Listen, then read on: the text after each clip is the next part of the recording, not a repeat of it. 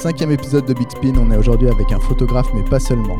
Début 90 avec quelques pierres, il commence l'édifice et en entraîne plus d'un dans son sillage. Avec des ramettes de papier, il fait le fanzine La Lettre, enchaîne en reprenant A5. En 1997, il crée Sugar avec son cousin Sébastien Caldas, part à Londres pour faire Kingpin avec Nayol, revient à Paris pour deux numéros de pause, puis c'est Live Skateboard Media sur internet.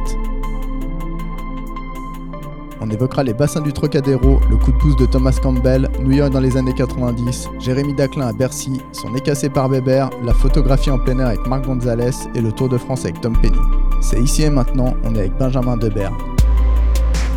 Big Spin Podcast.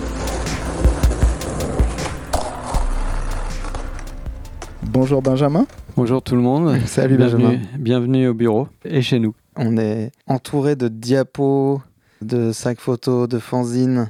Euh, Qu'est-ce que c'est que ces fanzines? Quel est donc ce nouveau zine à la couverture argentée? Que tu as numéroté à la main, là, 250. J'ai pas fini. hein. C'était pour vous impressionner. J'en ai encore, je crois que j'en ai encore 182 à numéroter. Voilà, vous avez les pieds euh, quasiment posés sur le nouveau zine euh, de mes photos que je publie depuis un an à peu près. This was just now. Exactement. Et là, c'est le numéro 5. Passé à un plus grand format en fait. En, gros, l'idée, c'était d'utiliser des photos qui traînent euh, ou sur mon disque dur ou euh, posées par terre chez moi, euh, etc. Étant plus âgé et voilà, ayant X années de photos autour du skate et des milieux j'en suis arrivé à l'idée que l'expérience était la même depuis le début, c'est-à-dire enfin depuis mes débuts à moi, et que euh, mon style photo n'ayant pas évolué non plus tant que ça, je pouvais assez facilement mélanger des images de 95 avec des images que j'avais faites la semaine dernière. Et après, euh, bah, retourner un peu au papier, vu que ça fait quand même quasiment 6 ans maintenant qu'on- que je, suis, que je fais live, euh, skateboard média sur le net. Et même si on a eu quelques petites productions en papier à droite à gauche, c'était un peu l'envie de retourner à, bah, à l'idée d'ouvrir le carton et de découvrir à quoi ça ressemble. euh. Pour ce nouveau euh, numéro, tu prends qui en photo et pourquoi? En fait, chaque numéro n'a pas vraiment un thème particulier, mais ça a un peu une direction. Donc, c'est-à-dire que le, le- le tout nouveau, le numéro 5, ne compte que des photos assez récentes, c'est des six derniers mois, je crois, enfin à quelques semaines près. Et alors que celui d'avant, de mémoire, il y avait des photos qui dataient de 95 à New York et euh, pareil de quelques mois ou quelques années avant à Paris. Mais la photo d'ambiance, c'est un truc que tu as valorisé tout de suite ou c'est quelque chose, tu t'es aperçu qu'il y avait un, un intérêt une fois que tu en compilais plusieurs ou... Je pense que ça remonte au tout début de ma passion pour la photo, qui est liée au skate. C'est donc mes premiers magazines américains euh, qu'on allait euh, chercher au skate shop à Paris euh, en espérant qu'il y en ait encore, parce que euh, c'est- on n'était pas sûr d'en trouver. Et pour quelle raison, je ne sais pas, mais en gros, les premiers magazines auxquels on a eu accès dans ma campagne loin de Paris, c'était des Transworld. Et à l'époque, Tobin Yelland avait beaucoup de photos lui étant un des rares pho- photographes pardon, de street, vraiment, puisque la majorité des magazines à l'époque étaient des photos de rampes et de poules, ce qui nous nous parlait assez peu dans notre Seine-et-Marne. euh, On manquait de poules et de, piscines abandonnées et de, de rampes euh, au coucher du soleil. Et donc Tobin Yelland avait beaucoup de photos à l'époque, beaucoup de photos d'ambiance. Et les magazines en montraient peut-être plus à, cette époque-là.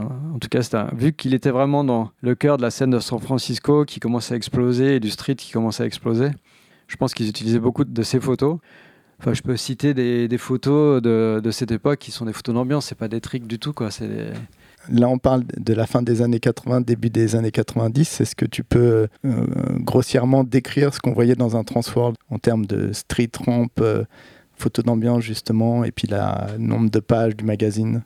Alors, à l'époque, le Transworld euh, était énorme. Enfin, en tout cas, par rapport à un magazine classique, euh, même, même qui à l'époque était assez, assez important en page, euh, était, enfin, ça ressemblait plus à un catalogue de la Redoute qu'autre chose. Bah, C'était à 90% des photos de rampes et de, de piscines plus ou moins abandonnées, enfin, ou de skateparks. Euh, c'était- Enfin, les skateparks en béton des années 70 c'était déjà disparu, mais le skate qu'on voyait, nous, dans les magazines, puisqu'à l'époque, il y avait encore à peine des vidéos, les, les pros skateurs et étaient des rampes, Et le- les tout premiers skateurs euh, labellisés street, entre guillemets, euh, étaient des Tommy Guerrero, euh, Eric Dressen, Natas Kopas, qui étaient jeunes, qui avaient plus ou moins notre âge. Ils devaient avoir, 10 enfin, ils devaient avoir 18 ans, je sais pas, 20 ans peut-être. Moi, je me rappelle d'acheter un transport entier pour une photo de Jason Lee, qui devait avoir 14 ans, et Marc Gonzalez, qui était un quart de page. Et tout le reste du magazine, c'était que de la rampe et autres ditch ou. Enfin, choses très intéressantes aussi, mais qui nous parlaient forcément un peu moins, quoi.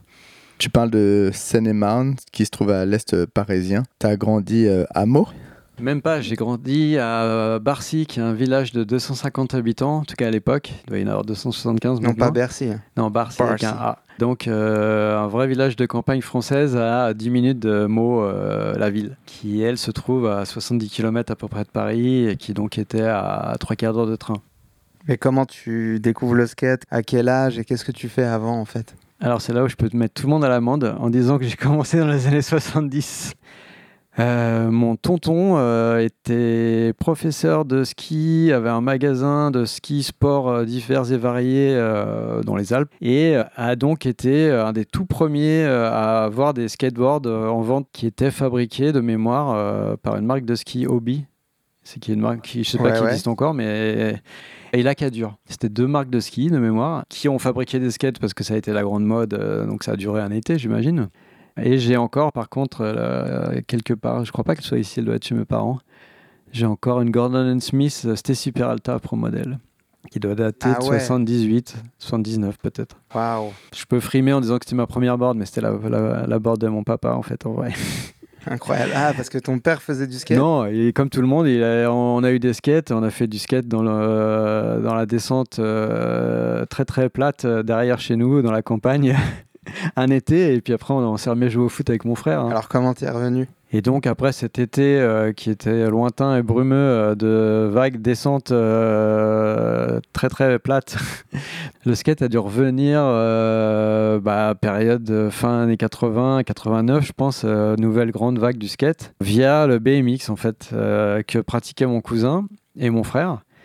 Et euh, les magazines de BMX, euh, enfin le magazine de BMX français de l'époque a commencé à avoir des articles sur le skate. Bicross and skate Exactement, Bicross and Skate. Et mon cousin Sébastien Caldas, euh, avec qui j'ai fini par faire Sugar des années après, lui était en cours à Paris. Donc il était à la pointe de la pointe du hip-hop, euh, du Kangold, de tout ce qu'il fallait écouter en musique et, euh, porter en jean brut. Et revenait, est revenu avec un skate. Et, après, lui, était avec les gars de Nation. Et de là, bah, les premiers voyages à Paris pour aller voir, pour aller voir un contest de skate de rampe au Trocadéro avec Klaus Grabke. Et là, je peux faire euh, remettre tout le monde à l'amende parce que je suis quand même là pour ça. Ce jour-là, donc on arrive au Trocadéro de notre Seine-et-Marne euh, campagnarde. Qu'est-ce et que t'as comme board sous le bras? J'ai une Variflex poncée sur laquelle mon cousin, qui était déjà euh, plus que bricoleur et bientôt graphiste, avait refait une fausse déco Powell. Comment ils appelaient les, les, les- Les skulls là? Le Non. Les, Les- non, les- c'était les une- rats Une rat. Il avait fait une déco rat bones, mais il avait, je crois que sur le dessus, j'avais la typo expérimentale, qui était les pro modèles expérimentaux pour les pros américains de, de, euh, de, Bo- de la Bones Brigade de Powell Peralta. Dessinés au marqueur. Et oui, ils mettaient des espèces d'autocollants. Enfin, nous, on voyait des photos dans les magazines, alors on savait pas exactement ce que c'était. Et lui avait dû plus ou moins refaire ça. Et j'ai passé la journée à expliquer à des Parisiens que non, j'étais ni pro-américain et ni en train de tester des pro-modèles euh, improbables de Powell Peralta. Et que je savais pas vraiment faire lit non plus et tout ça. Et, donc, il fallait pas attendre la démo de, mon côté. Et, donc, on arrive pour voir cette, euh, ou une compétition ou une démo de rampe. Et là, quelqu'un nous annonce que les bassins sont vides. Moi, je savais même pas ce que c'était les bassins. Et donc, on a découvert qu'il y avait des bassins sous la Tour Eiffel et qu'ils étaient vides. Euh, ce jour-là, il y avait un peu le, le wouzou européen du skate qui euh, skatait à fond entre les bassins et la, compète qui était en haut de- du Trocadéro. Donc, on a passé notre journée à faire la descente, skater les bassins, remonter. Hmm. Et j'ai appris à dropper. Donc, ça, ça, ça pose son homme. T'as gagné ta journée. Bah ouais, là, j'avais gagné ma journée. Je me suis fait très peur, mais j'ai réussi. Et après, le, le street parisien, c'était. euh, donc, il y avait le Palais de Tokyo, déjà, mais qui était un peu loin, compliqué pour nous. Et donc, nous, le rencard, c'était la Fontaine des Innocents, en fait. Parce qu'on pouvait y aller en ride depuis la gare de l'Est. À euh, Châtelet-Léal Ouais, à Châtelet-Léal, et voilà. Et puis il y avait Street Machine qui avait ouvert à côté, donc il y avait un peu euh, tous les cool kids qui skataient là, qui traînaient là, donc euh, voilà, c'était le rencard pour tout le monde, quoi. Et tout le monde passait par là à un moment ou à un autre, donc euh, ouais. on avait un peu droit au meilleur du skate parisien en... sur euh, 50 mètres carrés, je pense que ça fait pas beaucoup plus que ça. Avec en plus à côté euh, toute la faune des halles. euh, À Meaux, il y avait combien de skateurs? Alors bizarrement, Mo qui n'avait, euh, on, a, on a quand même fini par avoir une mini rampe, mais qui avait quand même très peu de spots. on était assez nombreux pour une ville qui est pas très grande et euh, enfin assez nombreux. On devait être entre 20 et 30 suivant les époques, je pense, mais ce qui était déjà pas mal pour une petite ville quoi. Et euh, après il y avait un peu euh, les, les plus motivés qui allaient à Paris. On devait être une douzaine quoi, euh, à peu près quoi, suivant les week-ends. Qui étaient les noms de l'époque, les gens connus euh, que tu pouvais voir à la Fontaine des Innocents, que tu pouvais voir dans les magazines Bah, aussi C'était Alex Wise, qui après euh, a fait sa carrière de graphiste, euh, notamment chez Soltech.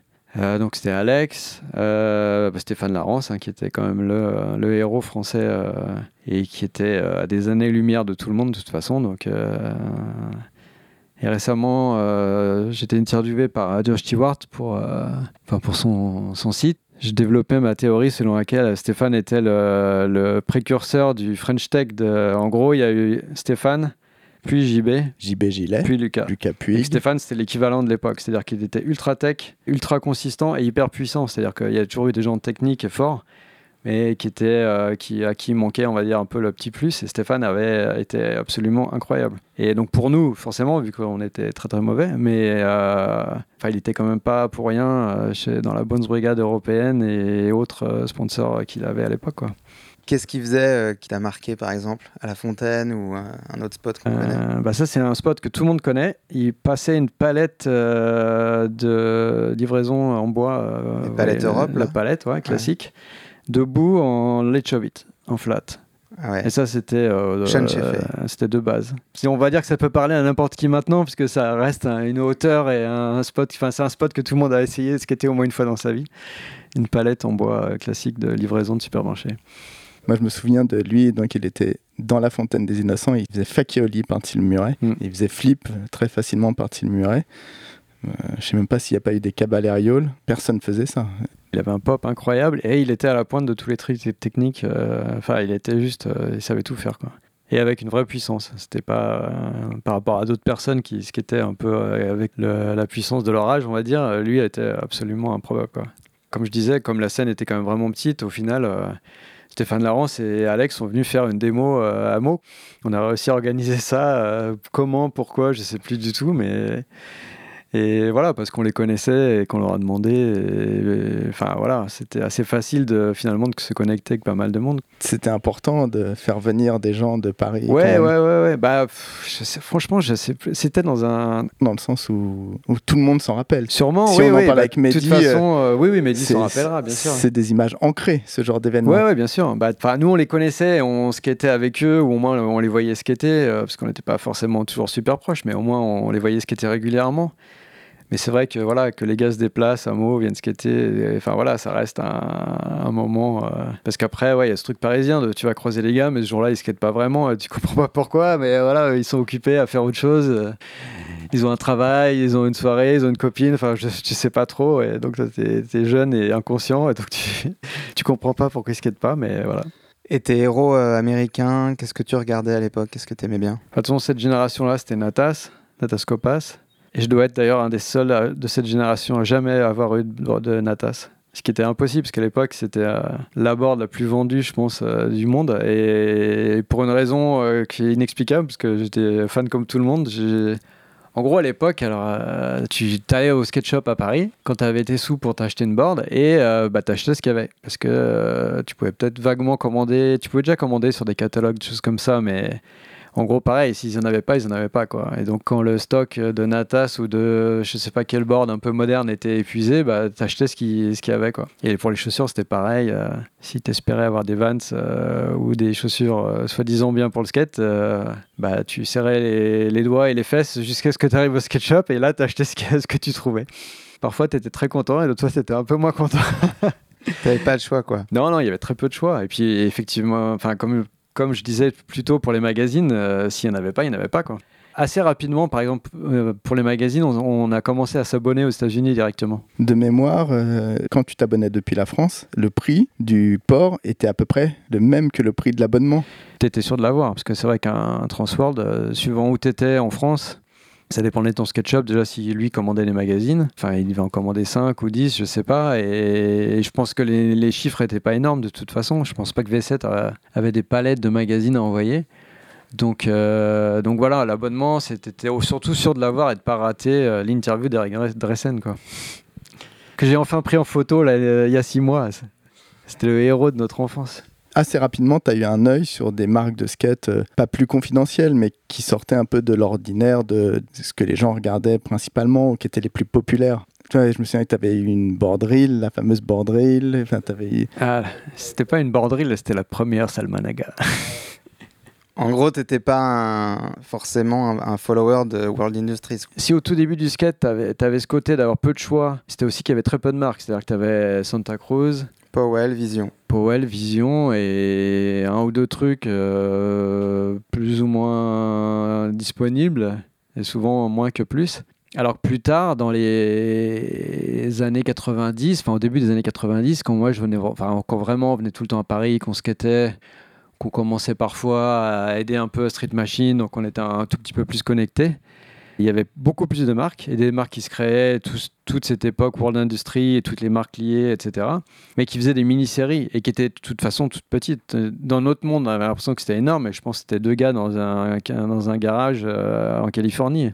Donc en gros, tu t'arrivais euh, avec ta, liasse de billets et ta goutte, euh, ta goutte au front le lundi sur le chemin de la fac ou autre et tu te disais, bon alors qu'est-ce qu'il y a et là, on t'annonçait qu'il y avait un carton qui était arrivé de V7 euh, avec, euh, je sais pas, la nouvelle plan B ou, les, nouvelles, les premières blinds ou je sais pas quoi. Et là, tu suppliais pour qu'ils ouvrent le carton et qu'ils fassent les étiquettes euh, pour que tu puisses l'acheter. Et si tu étais arrivé euh, deux jours avant, bah, tu aurais acheté la vieille, entre guillemets, la vieille haute marque d'un autre gars qui était devenu beaucoup moins cool depuis deux jours. Donc, si, tu avais quand même beaucoup ce truc de. Tu pouvais être absolument à la pointe de la coolitude par total accident, c'est-à-dire que tu étais passé le bonjour au bon moment. Et en étant à Paris, on avait quand même beaucoup plus accès à ce qui se faisait. C'est-à-dire que Street Machine euh, était assez bon à commander des choses en direct ou avec des, des mini-marques et ils étaient vraiment connectés. C'est-à-dire que des gens comme Eric elle skatait Bamba. à San Francisco, ils revenaient avec des connexions et ils nous parlaient de certains skateurs. Ou de... Et après, les plus jeunes allaient à, à skater un peu à l'IMB ou autre. Enfin voilà, moi je me rappelle de tous les gars de Street Machine qui débarquent avec les premières plans B à la Fontaine des Innocents et ils ont pas skaté, ils ont tout le monde a regardé leur board pendant deux heures quoi. Et moi donc j'ai eu un de ces moments de gloire euh, totalement accidentel euh, quand un copain euh, qui n'était pas du tout dans le skate, qui était dans le hip-hop et qui était parti à New York et je lui avais filé des sous en lui disant il y a un skate shop là, achète une de, une de ces marques et je lui ai demandé une reel. Et, donc sur mon pour Tommy Guerrero, enfin voilà, le gars connu, et il était revenu avec la première Salmanaga je pense que Salmanaga a dû avoir une séquence dans un magazine, en tout cas pour nous Européens qui recevaient un sur deux quoi. Euh, et donc euh, bah, pareil, le jour où je suis arrivé euh, avec cette board, bah, j'ai passé la journée à la montrer celle avec des. C'était comme un polo qui mettait beaucoup, je crois à l'époque, et donc c'était des bandes, des... comme un polo à rayures, des rayures, et il y avait un tout petit dessin de chameau. Ouais. Les rayures, elles étaient un peu moutardes et verts. je crois qu'il y avait deux couleurs. Moi, moi, elles étaient bleues et violettes, les miennes. Enfin, les miennes, celles que j'avais quoi. Ah, c'était les tiennes. hein. Bah, c'était un peu les miennes. Ce jour-là, c'était les miennes en tout cas. J'étais le seul à en avoir. Enfin, t'as capté tout de suite stéréo, le jazz. Il y avait un truc un peu artistique qui pouvait avoir une connotation un peu péjorative. À, sur- enfin, à Paris, il y avait quand même ce truc technique. euh, où- Je pense que ça a été un peu mondial, c'est-à-dire que euh, aujourd'hui, tout le monde adore se rappeler de, de l'époque en, en se remémorant des larmes à- la larme à l'œil, la vidéo stéréo, et la, la majorité des skateurs dans le monde entier a détesté ces vidéos. La vidéo stéréo a dû sortir en France en septembre, et pendant l'été, j'ai vu la, c'était la première vidéo girl, c'est le même été, la Golf, Goldfish? Goldfish est sorti Ouais. un an avant. Non. T'es sûr que c'est pas la Je l'ai vu moi pour la première fois. J'étais en road trip en Europe. euh, Exact, Enfin pas en road trip. en- J'avais un billet de train, euh, un, Eurorail, euh, je sais Ouais. plus quel Europass. Autant pour Et moi. euh, je l'ai vu à Prague, euh, au sketch shop local euh, à Prague ou à Budapest, je crois. Budapest. Et donc je me rappelle d'avoir vu la vidéo girl avec tous les locaux, et donc forcément, euh, enfin voilà, c'était quand même un événement, et de rentrer à Paris, et la vidéo stéréo arrive, euh, donc je sais pas, un mois, deux mois après. Pourquoi ça, moi ça me parlait plus euh, Je sais pas, enfin je pourrais, enfin je me suis pas vraiment, j'ai pas analysé ça à l'époque, et, la vidéo girl est intouchable, enfin il y a rien, à- je sais pas, comme si je détestais. euh, girl parce qu'il faisait trop de flips ou je sais pas quoi, mais ça me parlait un peu moins. Il y avait un côté un peu presque sportif en fait qui m'intéressait pas vraiment moi, mais bon, mais qui était euh, totalement respectable. Hein, pas, on- je crachais pas dans la soupe, hein, mais Le courant stéréo, il était quand même assez minoritaire en France. ah ultra minoritaire. hein, c'était moi comme je disais, tout le monde a, détesté cette vidéo. Tout comme la vidéo que Thomas Campbell a tournée en 95 pour Supreme, qui s'appelait euh, Love Supreme, enfin, sont passés complètement au-dessus de la tête de la majorité des skateurs, euh, mais que ce soit à Paris ou ailleurs. C'était, ça a parlé quand même à très peu de gens. Et il y a eu une espèce de flash. À un moment, euh, les fringues étaient peut-être cool, donc les gens ont peut-être mis un peu des sweats, etc. Mais après, tout le monde trouvait quand même qu'ils faisaient des ollies et que c'était facile et que euh, Coston, il faisait euh, no lean, no slide. Mais moi, ça m'avait parlé. Peut-être plus, ouais, effectivement. Il y avait une ambiance beaucoup plus relaxe, beaucoup d'images d'ambiance, il y avait de la Super 8. Euh, ça, ça présentait le skate très différemment. Ah. Et En toute honnêteté, la les, les video girls, il y avait quand même une bonne ambiance. Tu vois, c'était quand même assez agréable. On sentait qu'ils étaient tous potes. En les ayant vus en une ou deux démos en Europe, on voyait que c'était pas euh, du chiffre. Enfin, les gars se connaissaient bien. Il y avait, on sentait qu'il y avait une bonne ambiance. C'était pas juste, on a trouvé euh, les gars les plus forts, on les a mis ensemble dans le van, quoi. c'était pas un boys band. Ça l'était peut-être, mais nous, nous, on n'était pas au courant, mais ça se sentait pas en tout cas. Et, et, euh, par contre, ouais, le- le- visuellement, le, le look stéréo et des premières vidéos reels qui étaient plus, euh, qui étaient street, mais alors c'est idiot parce que forcément Girl il faisait du street, mais il y avait ce côté San Francisco, c'est-à-dire des descentes. Et tu avais ce côté de devoir gérer la ville, c'est-à-dire bah il faut remonter la descente, donc tu prends le bus, tu prends le, tram, tu gères les clochards sur le spot, etc. Ce côté du skate donnait l'impression qu'à LA, euh, tout le monde était, était beau et faisait du skate au sort de soleil, ce qui n'est pas vrai du tout d'ailleurs, mais ça donnait une ambiance- une ambiance complètement différente. Quoi. Et donc ce côté un peu plus urbain et me parlait peut-être plus à enfin en tout cas me parlait plus à moi. Quoi. C'était aussi une époque où tu étais censé appartenir à un, clan ou un autre, alors que c'était pas forcément très réfléchi non plus, mais en gros, tu adhérais à un certain type de skate et tu t'habillais comme ça, tu écoutais ça comme musique et tu faisais ça et tu allais en vacances là et pas ailleurs. Et ce qui est complètement ridicule d'ailleurs, mais euh, c'était un peu une réalité. C'était quand même très compartimenté à l'époque. Oui, t'as raison, parce que effectivement, jusqu'à la musique, tout ça était dans ton segment de skate. Alors que si t'étais girl, t'étais sous les rap, euh, t'étais stéréo, t'écoutais pas du rap. Enfin, en tout cas en France. Après, il y, a- quand même toujours eu ce truc, euh, donc français, mais eu- européen aussi, j'imagine, de euh, la perception qu'on avait de ce qu'était censé être telle scène à l'autre bout du monde, et dont on voyait euh, quand même un magazine tous les deux mois et une vidéo tous les six mois, et si ce n'est tous les ans. Et c'est vrai que parfois, quand un Américain passait un peu de temps à Paris, on réalisait que bah non, il écoutait euh, du rock ou du blues ou du métal, ou- et que peut-être que euh, non, la veille, il allait prendre l'avion, il avait été voir je sais pas quel concert de hip-hop, je sais pas où à SF, et on était toujours assez choqués parce qu'on avait l'impression que, euh, en gros, si tu skatais de telle façon, tu t'habillais comme ça, t'écoutais ça comme musique, et euh, ce qui était complètement idiot et borné, mais qui était euh, l'idée que nous on se faisait, une espèce d'idéal. euh, donc tu adhérais à un idéal ou à un autre en fonction de, tes goûts personnels. Mais je pense que l'origine, finalement, c'était un peu Marc Gonzalez et, et même Natas, quelque part, qui avait ce côté de. Ils s'habillaient exactement comme ils voulaient, ils faisaient les trucs qu'ils voulaient, ils, étaient complètement dans leur truc. Vu qu'ils étaient, entre guillemets, les deux meilleurs skateurs du monde, euh, personne n'allait leur expliquer qu'il fallait pas s'habiller comme ça. Quand on y réfléchit bien, ils étaient déjà complètement euh, décalés par rapport aux autres skateurs et tout le monde les copiait. Donc voilà, mais et je pense que j'ai toujours gardé ça. Et après, en ayant eu la chance de croiser Marc euh, Gonzalez à, Paris d'abord et après à New York, enfin voilà, Marc fait ce qu'il veut quand il veut, il s'habille comme il veut quand il a envie.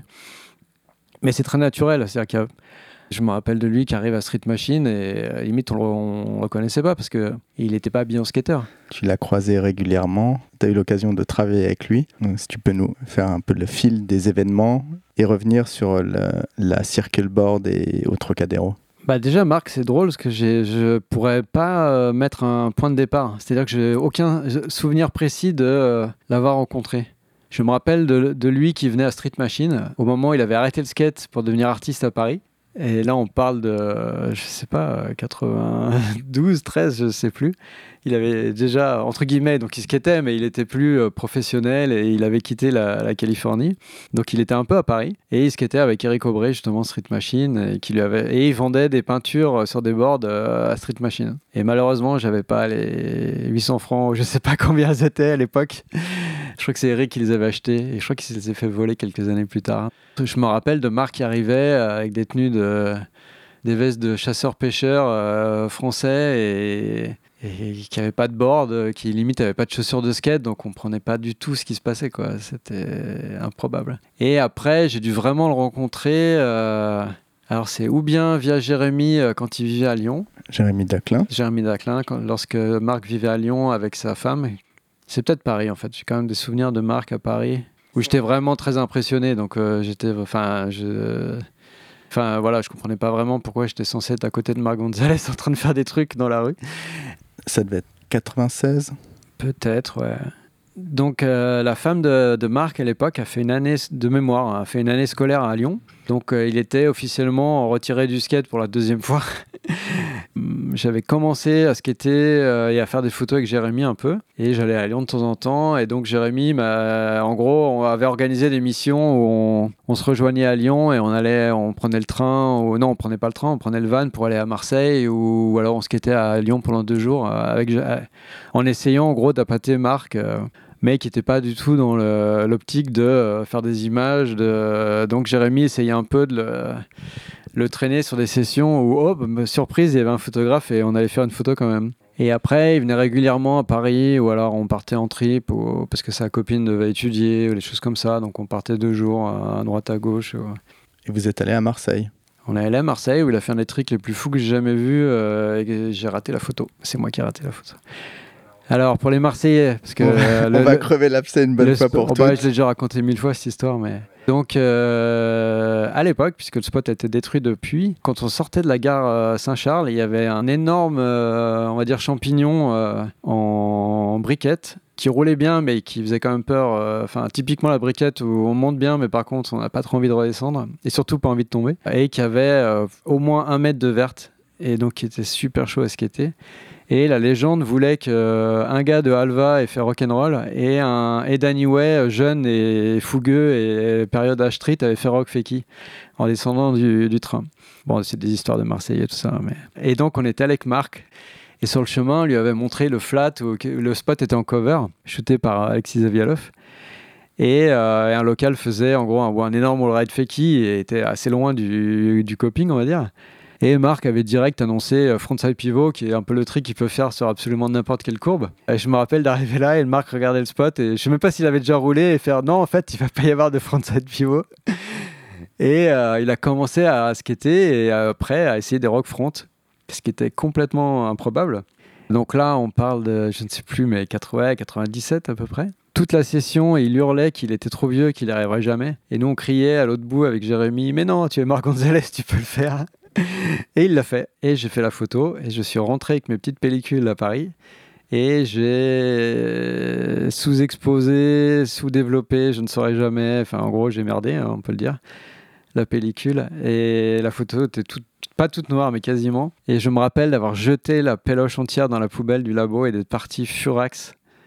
Enfin, furax, au-delà du furax, hein, j'ai dû faire une dépression d'un mois, je pense. Euh, le pire, c'est que si j'avais gardé la pellicule, il y aurait peut-être que maintenant, il y aurait moyen de la scanner correctement. Enfin, je me dis ça les, les nuits où je me réveille en sueur en pensant à ça, mais. On fait tous des grosses erreurs. Et ouais, bah celle-là, elle était euh, fumante. Et c'est au même moment où tu fais cette photo euh, du Wally euh, de face et sur le rail. À Marseille, ça doit être le même jour. Ça, c'est l'entrée du métro. Ouais, le, le slappy, wally, grind du rail de face, ça doit être le même jour. De mémoire, on est allé direct à Saint-Charles sur le spot. Et après, on est allé, euh, bah, on est allé au Prado, euh, ce qui était le bol. On a dû faire un peu tout ça en ride. De mémoire, on l'a trouvé en passant et Gonz a dit oh machin. hein, hein. Et donc, euh, et donc il a fait euh, Slappy euh, 50 de face, ce qui à l'époque déjà n'était un truc qui n'existait pas du tout. Donc je pense que les trois quarts des gens ont vu la photo, on s'est dit ouais bon, qu'est-ce qu'il fait, qu'est-ce qui se passe, et qui encore maintenant reste un truc assez improbable, même si plus plus dans l'air du temps on va dire. Tu t'es demandé comment t'allais la shooter? Non, bah non, fisheye flash. hein. Non, surtout le moment de la. franchement, j'ai pas un souvenir. le. J'ai pas un souvenir super précis. Je, je sais qu'à l'époque, il y avait le débat. Pour, euh, il y avait un peu la, la, la mode des Wally qui était revenue euh, avec, euh, bah, avec Reel, justement. Et euh, la question, c'était est-ce qu'il fallait que le truck soit encore en train de grinder le poteau ou pas?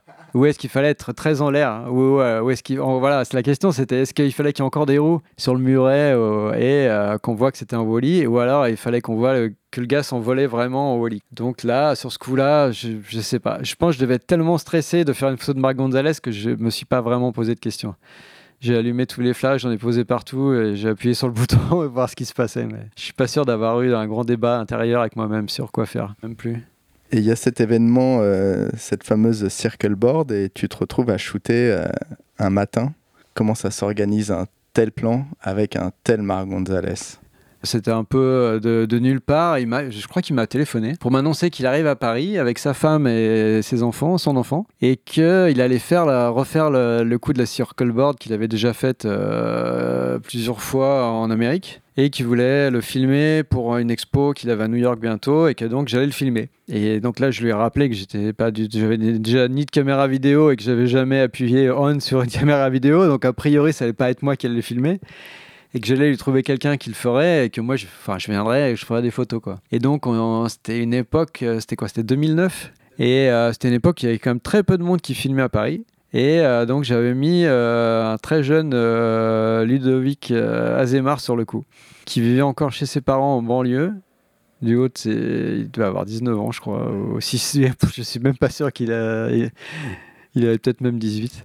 Et euh, voilà, donc Marc m'avait dit, je vais skater euh, le Trocadéro, le haut, de Parvis, euh, où il y a le plus de touristes au monde, je pense. Donc je lui avais dit que ça allait être faisable, mais en gros entre 5 et 5h35 du matin, et qu'après ça irait euh, un nombre incalculable de gens, donc c'était pas possible. Donc on avait convenu de ça, j'avais fait dormir Ludo à la maison. Et on était parti à 5h du matin de chez moi, ou même avant, pour en gros premier métro pour aller au Trocadéro. Et quand on est arrivé, Marc skatait déjà. L'objet, il était venu avec l'objet monté Ah bah alors, donc quand on est arrivé au Trocadéro, Marc skatait déjà la circle board euh, comme si, euh, enfin comme n'importe quel skate euh, de n'importe quelle taille qui pourrait skater, c'est-à-dire qu'il se baladait tranquillou. Et donc là, on annonce à Marc qu'il va falloir attendre quelques limites de quelques secondes parce que le, le soleil allait vraiment se lever, mais d'une seconde à l'autre, mais il était encore pas euh, pas pas effectivement levé. Et Marc nous annonce que quand même il est fatigué et qu'il en a marre. Donc là, on lui rappelle que un, on est là pour le filmer et que c'est son idée. Et là, il nous dit qu'en fait, il est venu en ride avec la circle board et que c'est pour ça qu'il est fatigué. Donc, donc déjà, on comprenait pas vraiment le concept. On savait pas d'où il venait en fait. Déjà, on savait pas s'il était au bout de la rue ou à l'autre bout de Paris. J'imagine on- le choc d'un touriste qui fait du skate et qui le croise à ce moment-là. Euh, ce qui est drôle, c'est qu'il y avait deux ou trois personnes qui faisaient le ménage, euh, qui nettoyaient, euh, deux ou trois éboueurs qui nettoyaient le, le spot.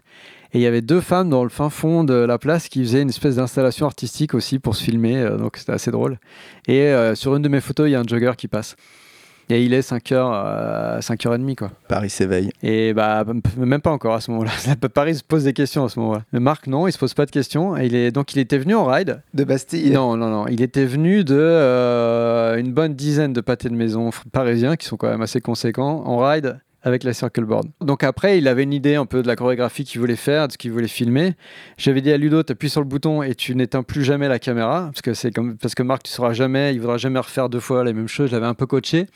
Et c'était drôle parce que Ludo avait une vague idée de qui était Marc Gonzalez, mais c'était pas non plus. euh, Donc d'un côté, il était impressionné, et d'un autre côté, il faisait son truc et il se posait pas trop de questions. Parce que Marc apprécie toujours en fait le côté euh, plus naturel euh, que d'être que d'être obligé d'être Marc Gonzalez le héros à chaque instant. Donc finalement, Marc filme dans le soleil levant euh, ce qu'il voulait filmer. En se plaignant euh, allègrement, enfin comme, euh, comme, à son habitude, il se dirige vers nous parce que Ludo était à côté de moi à ce moment-là et il fait ah, je sais plus quelle était la phrase exacte, mais en gros, ouais, j'en ai marre, j'en peux plus, j'arrête. Et là, je, je lui crie un truc, qu'en gros, il était obligé de continuer, et donc il repart. Mais tout ça a duré euh, 10 minutes à tout casser, quoi. Durant ces 10 minutes, dans la nuit noire totale, donc on n'a pas pu le filmer, ni le filmer, ni le, le shooter, il a descendu les 4-6 marches qui finissent le Trocadéro, qui vont vers le trottoir, qui est 4 marches, 4 longues marches, je crois. Il les a descendus avec la circle board en tournant, ce qui est rigoureusement impossible. Et là, je lui ai dit qu'il fallait quand même qu'on déjà qu'il le filme et puis qu'on fasse une séquence ou enfin voilà et mais qu'il fallait qu'on attende une minute 12 euh, le temps que le soleil se lève. Et il a jamais voulu le refaire parce que c'était compliqué et qu'il n'arriverait jamais, que c'était un accident. Et là, Marc nous annonce que bah on va rentrer chez lui et si on pouvait l'aider à démonter la board. Et là, on rentre en ride et on fait euh, tous les le long de la scène euh, avec le soleil qui se lève. euh. C'était sûrement ça le, truc le plus fou. C'est-à-dire qu'il a ridé euh, 10 pâtés de maison ou plus, comme s'il rentrait chez lui euh, en patinette, en scooter, euh, en skate euh, basique. Alors que d'être debout dans une circle board, c'est absolument impossible. C'est-à-dire que euh, le poids des boards fait que euh, simplement d'être debout à l'arrêt, le moindre mouvement que ton corps fait à droite ou à gauche en- entraîne tout le Ça poids à déporte, droite. euh, ouais. Et donc tu tombes, enfin la, la, la board tombe. Et lui cruisait comme si de rien n'était. Mais euh, c'était du grand Marc, c'est-à-dire que c'était tellement naturel pour lui que tu finis par oublier que tu es en train de vivre un truc absolument infaisable. Mais sur le coup, on s'est pas vraiment posé de questions en fait. Et on est passé devant le dôme. Et là, on lui a dit, il faut faire la- les trois plats 4 en, en roulette là. Et là, elle fait, non, c'est un spot sérieux. Et ça, c'est pas un trick sérieux. Parce que Marc Gonzalez est très sérieux avec le skate. Les gens ne sont pas forcément au courant. ouais. Après cet épisode de Marc Gonzalez, est-ce que tu peux revenir à tes débuts dans la photo? Comment tu prends l'initiative de faire des photos? Alors, bah, je reparlais, je peux reparler en fait de ces premiers magazines, euh, donc qui étaient des Transworld principalement, qui euh, à l'époque m'avaient vraiment marqué. Et euh, alors, j'en avais aucune idée, mais le designer de l'époque c'était euh, Carson, David Carson, qui est euh, devenu après un héros du design de magazines des années 90, mais qui avait déjà un travail assez radical pour Transworld, mais que nous, pour nous, c'était la norme, c'est-à-dire que c'était un magazine de skate, ça ressemblait à ça, quoi. À l'époque, Transworld avait quand même beaucoup de photographes très divers dans leur style.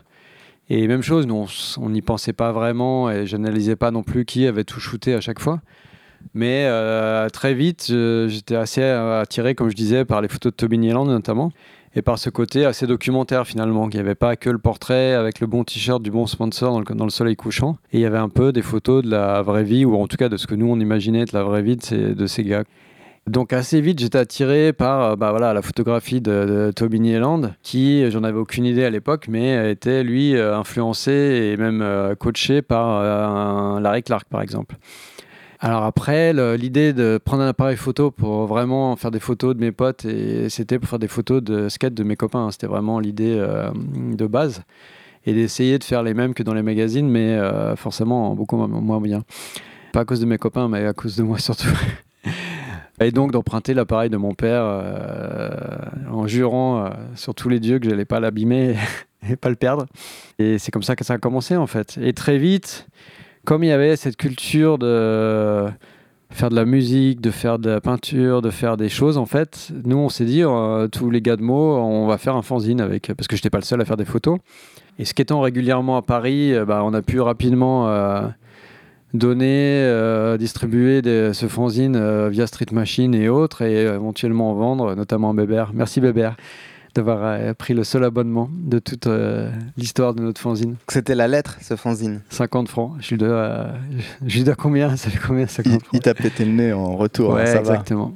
Ben, J'avais mérité ce jour-là. Bref, mais donc ouais, la, la photo, ça a commencé pour ça en fait. C'est- L'idée, c'est de prendre des photos de mes potes en nose bump euh, sur des trottoirs pour les mettre dans le fanzine. Comme je disais à l'époque, la scène, enfin toutes ces scènes étaient tellement petites que tu croisais quand même assez facilement des gens. Et donc euh, quelques années plus tard, euh, Thomas Campbell était à Paris. euh, c'est je ne sais plus qui travaillait à Street Machine ce jour-là qui m'a présenté en- à Thomas qui à l'époque était photographe pour Transworld et qui shootait un article sur l'Europe et à qui donc j'imagine c'était Eric Aubray mais je suis plus sûr. En gros, il m'a pointé du doigt en disant ouais bah il y a lui et ses potes qui font un fanzine euh, et on était un peu les seuls à Paris et autour à en faire un. Donc Thomas nous a parlé et c'est un peu là qu'on a accroché en parlant de musique et autres. euh. Et lui partait quitter la France le lendemain ou deux jours après. Donc on a vaguement skaté une fois, je crois, ensemble et et je l'avais, je l'avais interviewé pour notre fanzine, mais qui est jamais sorti. Et il est revenu peut-être six mois ou trois mois après, et on s'est connecté. Entre temps, il avait envoyé Tobin Yelland à Paris. Enfin, il avait envoyé me chercher à Street Machine.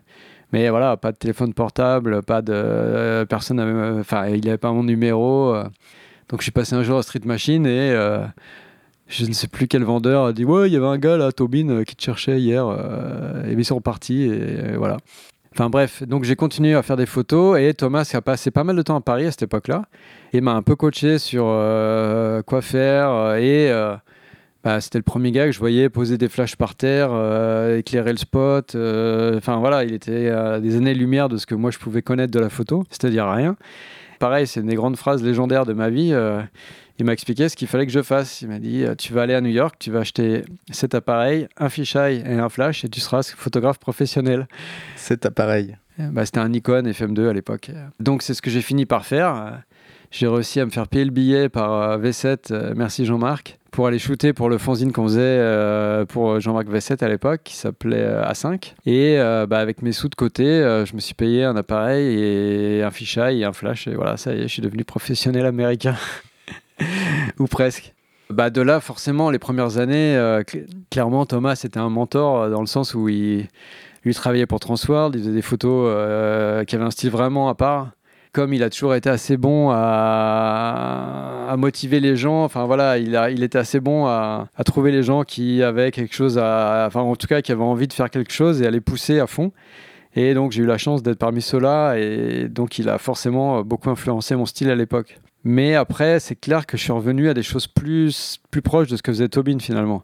Ce côté documentaire. euh, Moi, ça m'a toujours intéressé. Quand on a commencé Kingpin euh, des années après, le rédacteur en chef, Neil Nisson, voulait absolument qu'il y ait euh, une, section, euh, on va dire, documentaire, photo documentaire de rue un peu, où il y aurait même limite pas de skater en fait. Transworld avait une rubrique un petit peu équivalente, mais qui était plus une espèce de fourre-tout. De, il sortait une photo qui, leur plaisait, qui n'avait pas forcément un thème particulier. Ça s'appelait Still Life. Et des années après, voilà, Kingpin avait. euh, donc, c'était un concept différent finalement, mais ça s'appelait Street Life. Voilà. Et c'était peut-être pas les meilleures pages du magazine. Mais bon, ça, c'est mon humble avis.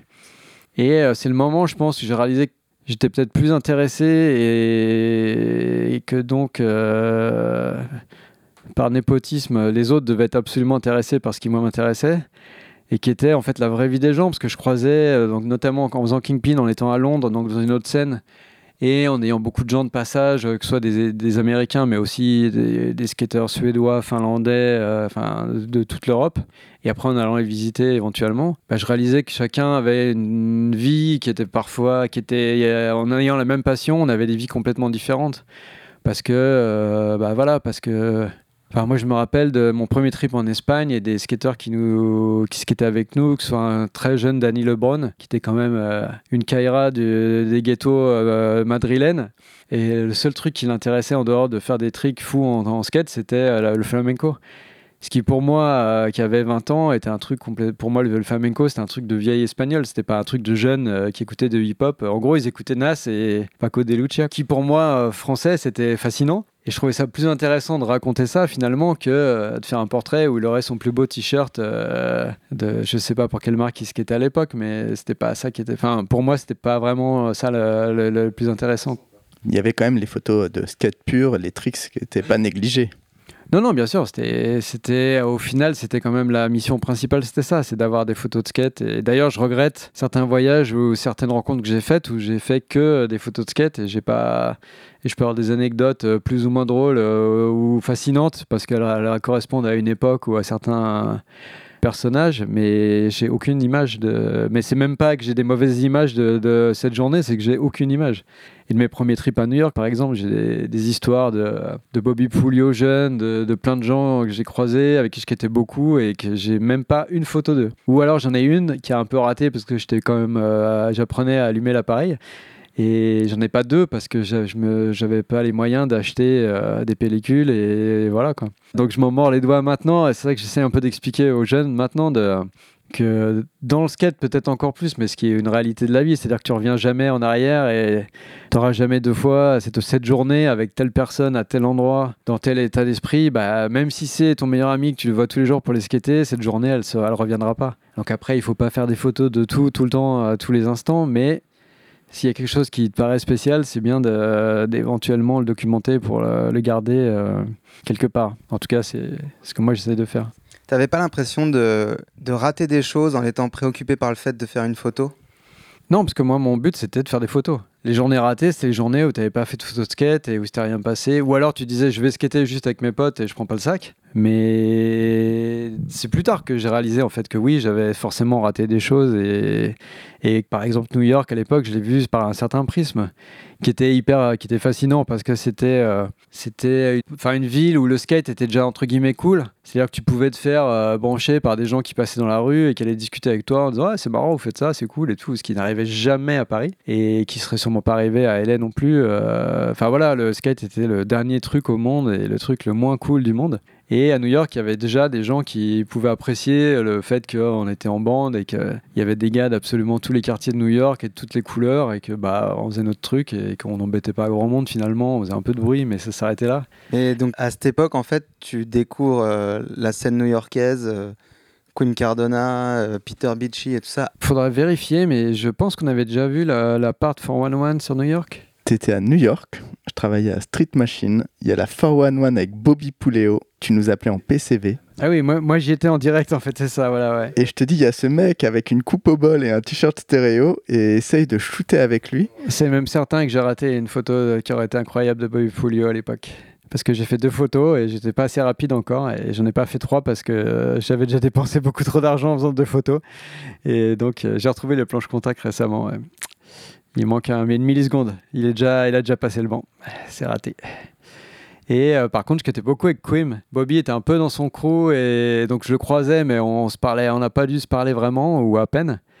Et euh, par contre, je quittais beaucoup avec Quim et son frère Mike. Et Mac Cardona, ouais, qui, voilà, qui avait 17 ans et qui était à fond, qui allait en cours dans Manhattan. Il faisait une espèce d'école d'art où il faisait de la peinture de stoner euh, qui nous montrait émerveillé en sortant des cours. Et moi, j'étais très poli, alors je disais que c'était bien, puis après on allait skater, c'était surtout ça qui était important. Et voilà, et après, euh, c'était assez drôle parce qu'en fait, c'était la, nouvelle génération était en train de monter, c'est-à-dire ces gars-là qui avaient 17, 18 ans, et les gars que nous, on connaissait un peu en photo, dans Slap ou dans d'autres magazines, étaient déjà un peu en train de, euh, pas de raccrocher les gants, mais voilà, à commencer à être plus vieux, à sortir, à, devoir bosser, euh, ou alors étaient passés dans ce stade de pro-américain un peu cool qui fait pas grand-chose, mais on sait pas quoi. Et donc c'était drôle, quoi. Mais par contre, ouais, ces premiers trips, j'ai fait des photos avec, John, avec Chris Keefe, Huff, Huff, Huff beaucoup. Ouais, Huff, il, Huff, par contre, il était au, c'était le pinacle. C'était, tu partais acheter du pain avec euh, et c'était une, la vidéo qu'il avait, que t'avais regardé la veille. euh, il était incroyable et super précis. C'est-à-dire qu'il savait exactement. En fait, il vivait à SF, donc il shootait beaucoup, donc il savait ce qu'il savait faire et ce qui était une bonne photo et comment on atteignait une bonne photo. C'est-à-dire qu'il fallait être au même endroit que le photographe, le spot, et voilà, et il fallait faire le trick au moment où le photographe était là et pas la veille en disant Ah mec, t'aurais dû être là, c'est con. Et euh, voilà, donc il était un peu plus euh, Conscient. Ouais. conscient et efficace. Et surtout, il était ultra motivé. Et c'est la scène que je raconte toujours et qui, qui, qui traumatise tout le monde. C'est la- d'arriver à Suprême et d'avoir euh, cinq gars sur le banc en train de monter des boards et en train de se dire euh, Ah, il y a Huff qui arrive demain, on va devoir skater. Et ce qui était un moment tragique dans ma vie, mais euh, le jour, le jour où j'ai dû admettre que ces gars-là qui étaient mes héros ne faisaient pas de skate en fait du tout. Et tu te rendais compte qu'il y avait un truc euh, exceptionnel euh, chez Quim et, Ouais. et les gars comme ça? Bah, Quim à l'époque, son surnom c'était Miniguns. Et je crois que c'était Huff qui avait trouvé ça. En tout cas, je me rappelle de Huff de dire euh, Miniguns, Miniguns. Et euh, oui, il était absolument incroyable, il pouvait tout faire. Et Thomas qui était. Donc, qui avait quand même grandi en Californie, un peu au cœur du, voilà, du skate, du début du street, et qui avait shooté pour Transworld, donc il shootait quand même avec les gars qui étaient au top, était euh, à fond de, de Quim, parce qu'il pouvait tout faire. Si Quim se disait, ah bah là, on pourrait passer par-dessus la poubelle et faire backtail après sur l'espèce de bar rouillé pourri, tout le monde aurait, rigolé, mais lui, il le faisait cinq minutes après, quoi, en se demandant euh, s'il allait manger un burrito ou s'il il fallait faire des peintures avec des extraterrestres après. C'était naturellement euh, incroyable. Tu as aussi l'occasion de shooter avec euh, Keenan, Peter BC. Il y a eu pas mal de choses de faites à New York et, et ça a continué à Paris. Donc, en ayant rencontré un peu tout, tout ce crew, euh, d'un côté un peu des skateurs plus classiques, notamment du Queens, à qui je skatais beaucoup, euh, voilà, qui avait mon âge et qui faisait les mêmes, en étant dans les mêmes délires. Et voilà, qui eux étaient un peu sponsors, mais sans plus, mais qui étaient, qui, qui était très bien et qui était cool. Donc j'ai fait beaucoup de photos avec eux. Et d'un autre côté, toute cette scène plus arty autour de Alleged Gallery et autres, j'ai commencé à y retourner régulièrement sous prétexte de m'acheter du matériel photo sur place et surtout pour y aller, ce qui était à New York et voir du monde quoi. Et euh, après, il y a pas mal de gens qui ont pas forcément suivi d'ailleurs, qui étaient allés avant moi, bah, comme Samir notamment, qui allait beaucoup. Et donc il y a un peu pas mal de connexions qui sont faites euh, naturellement. Et quelques années plus tard, euh, pas mal de ces gars sont venus à Paris. euh, ou entre guillemets en vacances quoi. C'est-à-dire que euh, j'en parlais justement avec Josh Stewart récemment. la première vraie interview de Peter BC, c'est moi qui l'ai faite dans Sugar.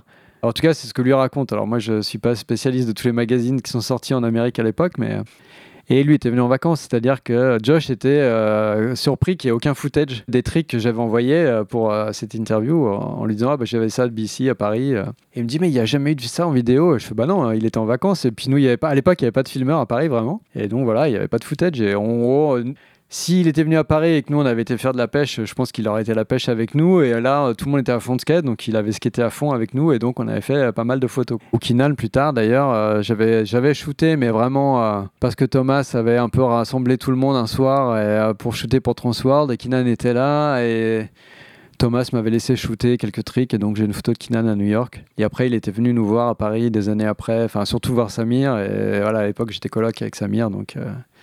Et par contre, c'est une des photos de, je suis peut-être le plus content maintenant, euh, des années plus tard. C'est j'ai une photo de Kylian et Pete qui dorment dans le salon et euh, sur le, tapis du salon, euh, qui devait pas être très propre d'ailleurs, mais bon. Et voilà, et qui pour moi résume assez finalement le skate, c'est-à-dire que Kinan à l'époque c'était un peu le un des skateurs mégastar. ah bah il vivait à LA, il skatait pour toutes les meilleures marques du monde, entre, enfin entre guillemets c'était le top skater euh, de l'époque. Bah il dormait par terre chez nous euh, parce qu'il avait envie et que c'était cool et que voilà il avait envie d'être à Paris et, et c'était normal. Il se posait pas de questions et nous, non- et nous non plus finalement. Donc, J'ai finalement très peu de photos de Kinan à Paris parce que c'était un truc très naturel et à l'époque il était blessé donc il avait pas trop skaté donc j'ai quelques ambiances comme ça mais j'ai même pas un bon portrait de lui finalement. Ce qui est euh, triste mais bon voilà c'est comme ça. Au fil de ces années, tu as croisé beaucoup de skaters. Euh, si tu devais euh, en choisir quelques anecdotes et quelques tricks, c'est les premières qui te viennent à l'esprit. Des anecdotes, forcément, il y, en a, y en a plein et les meilleures sont pas forcément avec des gens connus, mais c'est aussi un peu ce que j'essaie de partager avec les plus jeunes maintenant, c'est de se dire que tel trick incroyable à un moment ou un autre, c'est super, mais que c'est peut-être la journée d'avant pour aller, euh, ou la journée d'après qui va te rester et qui fait que 20 ans après, tu seras encore pote avec ce gars-là, ou le filmeur, ou le pote du pote euh, qui était là. C'est aussi de passer du temps avec eux, enfin de partager. Ouais, vraiment, voilà. ouais. Et c'est vrai que même quand Sugar est devenu un magazine un peu plus connu, respecté, etc., je crois que j'ai toujours gardé un peu ce truc de, naturel. Alors après, c'était pas forcément vraiment réfléchi, mais voilà, des gars venaient à Paris, euh, bah, ils étaient cool, on les croisait sur un spot, on se quittait avec eux, puis à la fin, on leur proposait de bah, peut-être faire des photos, et les gars, eh bah, ils avaient envie, donc on se revoyait le lendemain. Ce que j'ai toujours trouvé intéressant, c'était un peu les chocs culturels, c'est-à-dire quand je parlais des Espagnols à fond de flamenco, euh, qui pour moi était un concept euh, complètement abscon. Quand on a eu euh, Ethan Fowler à 17 ans 3 quarts, euh, qui était déjà champion du monde, euh, champion du monde, qui avait gagné tous les contests européens euh, deux mois avant et qui dormait par terre chez moi. Nous, on skatait le même ledge parfait de 3 cm de haut tous les jours. Et je pense qu'il s'est jamais autant ennuyé de sa vie. Parce qu'il était, donc lui, il arrivait de San Francisco, il faisait tous les pires spots et les descentes et les trucs, et il avait un pop incroyable. Et je me rappellerai toujours, de, on avait trouvé une espèce de, donc on avait appelé ça un bump, mais c'était juste une espèce de boss, un truc minuscule. Et il avait fait aucun flip pendant une semaine. Il, est, juste, il faisait des grinds à fond, des blunt slides, et voilà. Et il a fait un flip back sur ce bump. Et tout le monde essayait de faire vaguement un ollie, et c'était horrible à skater, c'était inskatable. Et il a fait un flip back. Bah voilà, on a compris que c'était lui Ethan Fowler, que c'était pas nous, et qu'il était dans un autre euh, monde. euh, Et t'as eu d'autres rencontres euh, comme ça euh, Ouais, il y en a eu plein, mais bah, par exemple, la fameuse anecdote de Tobin et, un- et un certain Jamie euh, que personne ne connaissait, qui était passé à Paris et qui m'avait cherché. Le fameux Jamie est repassé à Paris euh, quelques semaines plus tard. Il a dû finir un peu son tour d'Europe et il devait revoler depuis Paris, je sais pas, je, je me rappelle plus, mais. Et donc, il avait trouvé mon numéro euh, via Street Machine ou je sais pas. Et donc, on avait commencé à shooter ensemble. Et ça, c'est Jamie Thomas, jeune, que personne ne connaissait. Il avait dû avoir une photo ou deux dans des magazines américains, dans des marques pas cool. Et en gros, voilà, c'était un gars euh, qui était à Paris, qui avait envie de skater. Donc on, l'a emmené skater. Et là, par contre, on n'a pas vraiment compris ce qui se passait. Parce que lui voulait absolument trouver des rails et à Paris, il n'y avait pas vraiment de rails. Il y en avait un ou deux tout petits, tout moches, inskatables et qu'il a défoncé. Il a fait tous les tricks d'affilée en 5 minutes en nous expliquant qu'il fallait juste se jeter et qu'après ça passait et que c'était pas un problème. Donc euh, nous, on n'avait pas vraiment compris le concept non plus. Et lui, par contre, est déjà dans ce truc de sponsor de et il voulait absolument shooter des photos à Paris. Et c'était rencard avec moi pour shooter des photos pour son sponsor de, de fringues qui s'appelait euh, Sophisto Closing à Ouais. l'époque. Et dans la série des photos que Jamie Thomas voulait absolument faire à Paris, et j'espère qu'il y a prescription, euh, il y avait euh, Frontside Blunt sur un des bancs en verre de, du- de la station musée de euh, Louvre-Rivoli. De mémoire, la, la station avait été défoncée par des, des taggers quelques mois avant. Et euh, donc la, la RATP avait dépensé des millions pour la refaire. Enfin voilà, ça avait été le gros scandale du tag à Paris, du graffiti à Paris. Et là, le gars m'annonce qu'on va aller faire une photo euh, sur le quai qui, qui avait qu'une seule sortie à l'époque, donc la souricière parfaite, et qu'on allait faire ça, euh, pas de problème, un soir, euh, avec des flashs forcément, donc le truc le plus grillé du monde. Enfin, tu peux pas vraiment être très très inaperçu très très longtemps. Premier essai, il casse le banc. Et pendant des années, je prenais le, métro quasiment tous les jours, ou je descendais là tous les jours pour aller à Street Machine ou pour aller. Enfin voilà, c'était un peu un une des stations de, passage. Et quasiment tous les jours, j'ai passé devant le banc qui était fendu, qu'il avait fendu au premier essai. Si quelqu'un un jour a vu le banc cassé, je suis en partie responsable. Mais c'est surtout Jamie, hein, c'est pas moi. Et euh, ce qui était très drôle, la petite anecdote de plus qui fait plaisir à tout le monde. Il était arrivé à Paris. Il avait un sac à dos US Army, le truc qu'on avait pour aller à l'école. Il avait ça, sa board, qu'il a jamais voulu changer, qui était cassé, euh, vraiment cassé, mais il s'est dit ouais, dans deux semaines, euh, je rentre à- en, Californie, c'est bon, je vais pas changer de board, ça sert à rien. Et dans son sac à dos, il avait rien, c'est-à-dire qu'il avait un oreiller. Il faisait le tour d'Europe euh, par terre chez plein de skateurs depuis un mois, et donc il s'était acheté un oreiller. Il avait réalisé que c'est le seul truc dont il avait besoin. Et donc il avait le même t-shirt pourri, le même fut pourri, euh, qui changeait ou lavait euh, ou, de, ou jetait une fois toutes les semaines, j'imagine. Et euh, là, il avait annoncé qu'il fallait qu'il shoot pour zéro Sophisto. Et Street Machine avait des fringues Sophisto, et donc il les empruntait. Il arrivait avec sa tenue dégueulasse, enfin sa tenue de skate quotidienne, et au moment où il disait on va faire la photo maintenant, il avait sorti son petit sac et il mettait le sweat rutilant avec encore l'étiquette et le bip et il faisait la photo en trois essais pour pas qu'il transpire trop et salir le truc parce qu'il avait un respect total de- du skate shop. Et donc on a fait plein de photos comme ça, c'est-à-dire qu'il se dessapait au milieu de la rue. Et à un moment, le fameux frontside blunt, il voulait euh, faire la photo avec un fut euh, qu'il avait emprunté. Et à l'époque, il mettait pas de sous-vêtements. Je sais pas s'il en met maintenant. Et donc j'ai une photo qui doit être perdue d'ailleurs où il, il se change rue de Rivoli la nuit à côté de Street Machine et donc il, il met un autre fut. et donc j'ai une photo magnifiquement flashée de Jamie Thomas, un peu à l'air on va dire, euh, en train de mettre son fut avant de descendre dans la station de métro euh, pour euh, aller casser le banc en plus. On pense à celui qui a acheté un jean Sophisto euh, taille M. Ouais, peut-être elle à l'époque, mais. Ce, qui est, drôle avec les, rencontres que tu fais et celles qui finissent par être marquantes, ça peut, se produire de, de toutes les façons possibles. Euh, Je me rappelle d'avoir croisé Alain Gocochea euh, en 97 à San Francisco, à China Banks, qui est le spot le plus inskatable, euh, mais qui a l'air super en, photo et en vidéo, mais qui est juste horrible à skater. Et là, on trouve euh, trois Espagnols, euh, beaucoup plus forts que nous en skate, très motivés, qui skataient, et euh, dont un euh, qui commençait à s'envoler en holly euh, sur le plan cliné, qui est plus un mur qu'autre chose. Et donc, euh, du haut de mes trois mots d'espagnol euh, et de ces deux mots d'anglais lui, on a réussi à se comprendre, et donc on a fait une photo où Alain euh, sort du spot en stillfish, qui est rigoureusement impossible. Cette photo et cette rencontre, c'est euh, pur hasard de euh, tiens, on a qu'à aller skater là parce que nous, on avait envie pour notre plaisir personnel de skater ce spot. Euh, à l'inverse total, Denis Buznitz, par exemple, je l'ai rencontré dans le cadre ultra organisé d'une tournée de certains riders reel pour la nouvelle vidéo reel en Europe pour les avant-premières et ils avaient euh, une journée dans chaque ville pour euh, faire des photos avec les magazines locaux. Enfin, typiquement le truc euh,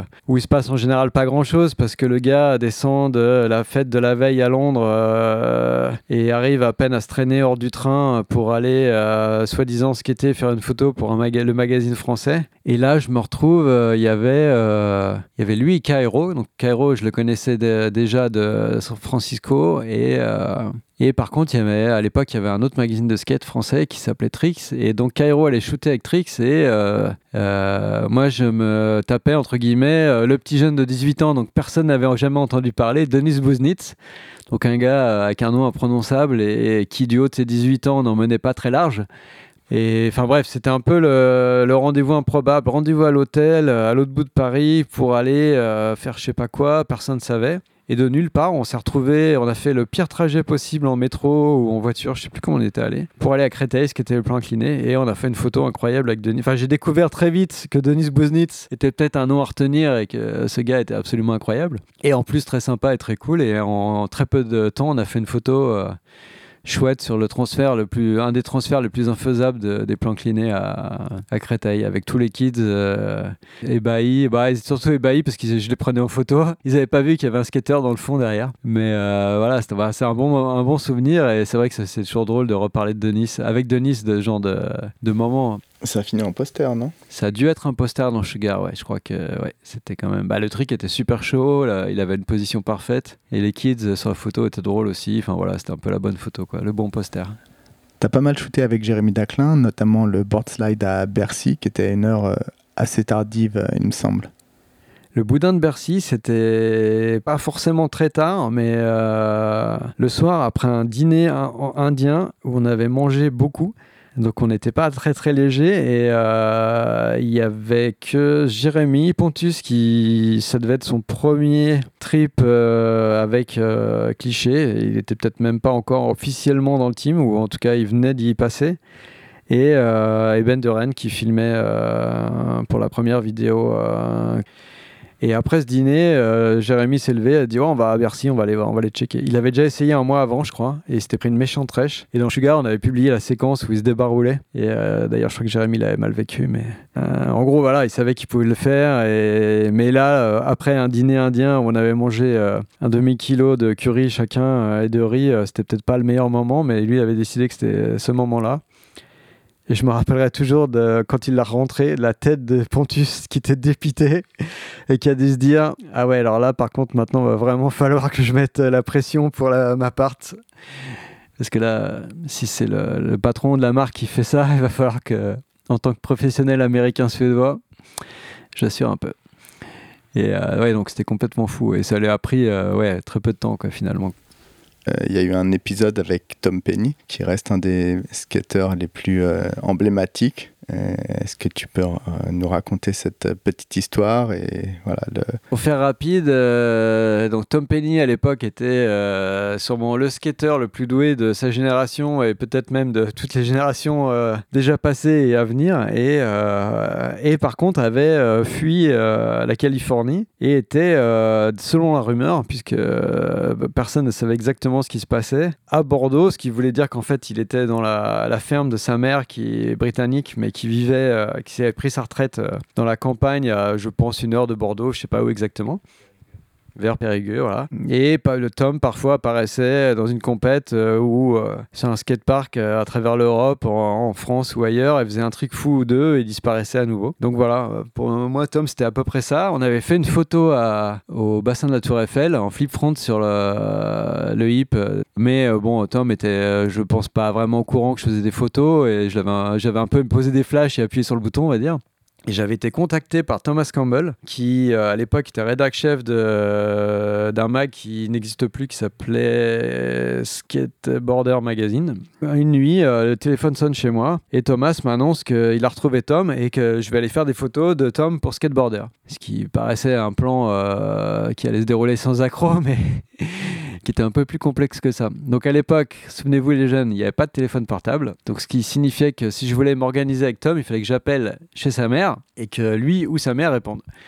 Tom était donc qui était quand même quelqu'un que je connaissais pas du tout, qui était euh, a priori dans un monde un peu nébuleux. On savait pas trop ce qu'il faisait, pourquoi, comment, et de loin, on n'avait pas l'impression que lui-même savait euh, ce qu'il faisait et pourquoi et comment. Et au bout de quelques coups de fil, euh, on s'organise et j'annonce que je lui dis que je viens à Bordeaux la semaine prochaine et je le chope. J'aurai une voiture et on va un peu faire quelques spots, quelques villes autour de dans le sud de la France.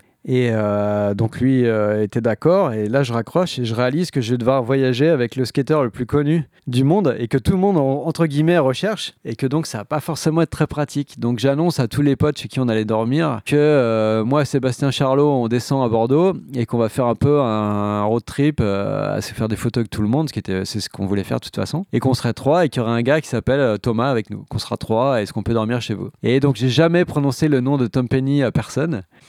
Deux jours après, toute la France savait qu'on était dans une voiture avec Tom Penny. C'est-à-dire que partout où on arrivait, en dormant jamais plus d'une nuit nulle part, dès qu'on arrivait dans une ville, les skateurs du, coin, si on arrivait sur un spot, et nous demandaient si on était vraiment avec Tom Penny ou pas. Le bouche à oreille euh, dans toute sa splendeur, quoi. C'était complètement fou. Donc en gros, c'était comme si on essayait d'organiser une, tournée des Beatles dans des, dans des bars de seconde zone euh, sans que personne s'en rende compte. Donc forcément, ça marchait plus ou moins bien. Et après, Tom était adorable et on est très vite devenu assez potes et on, on skatait, euh, beaucoup avec lui. Lui voulait absolument qu'on skate en fait tous les spots. C'est ça qui était le plus drôle, je crois, finalement. En fait, il voulait pas que les autres s'ennuient. Donc, euh, il nous demandait toujours si nous, on avait envie de skater le spot, que ce soit un ledge normal ou alors un EBA énorme que lui avait envie de skater pour faire une photo. Donc, sur certains spots, on s'est un peu forcé en se disant, bon là, on va pas trop se faire mal, on peut essayer de faire semblant de s'amuser. Et sur d'autres, on a dû lui annoncer que non, on n'allait pas du tout essayer de skater ça parce que c'était pas du tout de nos capacités. Mais bon, on avait trouvé un bon équilibre finalement. Et donc, Tom s'amusait plutôt bien. Et on a fait quelques photos absolument improbables de Tom euh, qui étaient juste euh,